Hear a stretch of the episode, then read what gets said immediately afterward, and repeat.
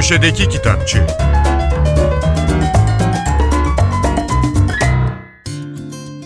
Merhaba, ben Adnan Bostancıoğlu.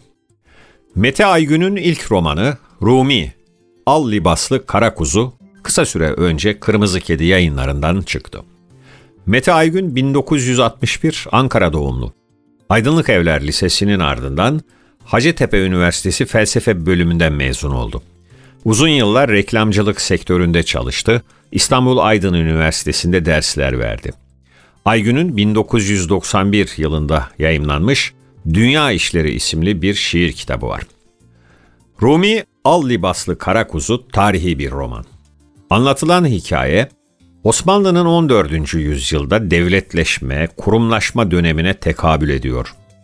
Murat Hüdavendigar'ın Balkanlarda fethettiği topraklardan bir Sırp köyünden devşirilen genç Darko'nun Hayrettin olarak bir Osmanlı'ya, dahası bir Yeniçeri'ye dönüşme serüvenini anlatıyor Rumi.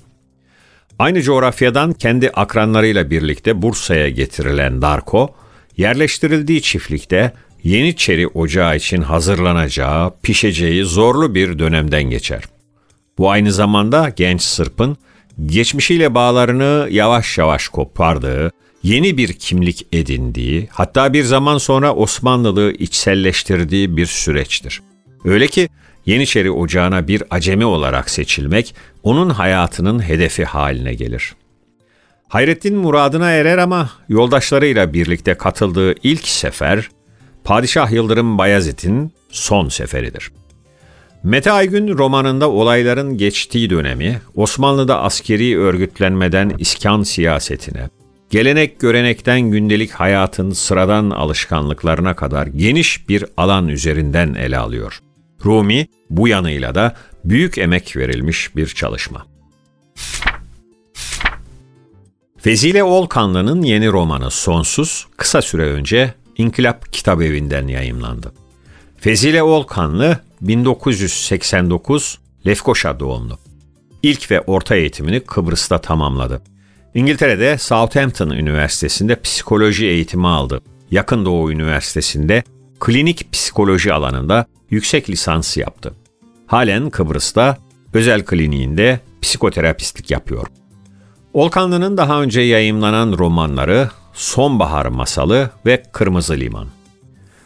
Olkanlı'nın yeni romanı Sonsuz, evliliğini yeni bitirmiş genç ve başarılı bir kadının Hazan'ın öyküsü.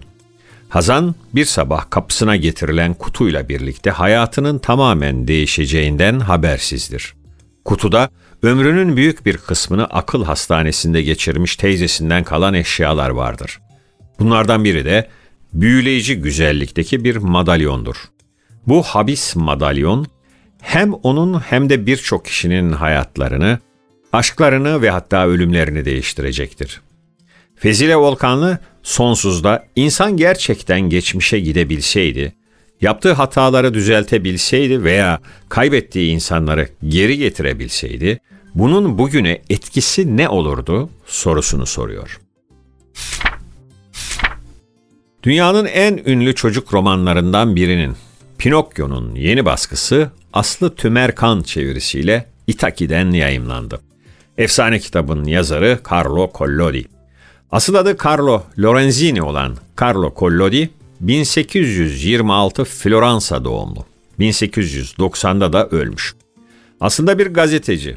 İtalya'nın bağımsızlığı ve birliği için gazetecilik alanında mücadele vermiş.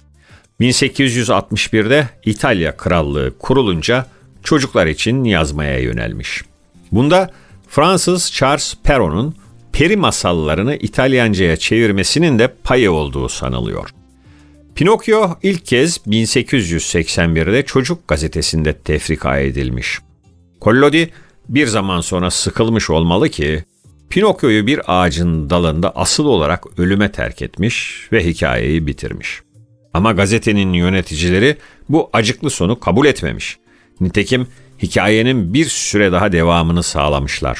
Kim bilir belki de Collodi'nin telif ücretine zam yaparak. Marangoz Gepetto Usta'nın konuşan bir odun parçasından yaptığı kukla çocuk hakkında hepimiz bir şeyler biliyoruz kuşkusuz.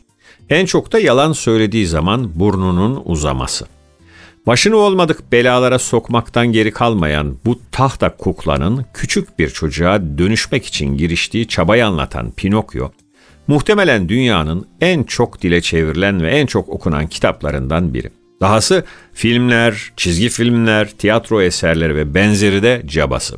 Kısmen öğretici bir masal, kısmen de yetişkinliğe geçiş öyküsü sayılabilecek roman, Gepetto Usta, konuşan cırcır böceği, mum fitili ve mavi saçlı peri gibi unutulmaz karakterlerle ve heyecan verici maceralarla dolu, insanlık halini şahane bir şekilde yansıtan bir klasik.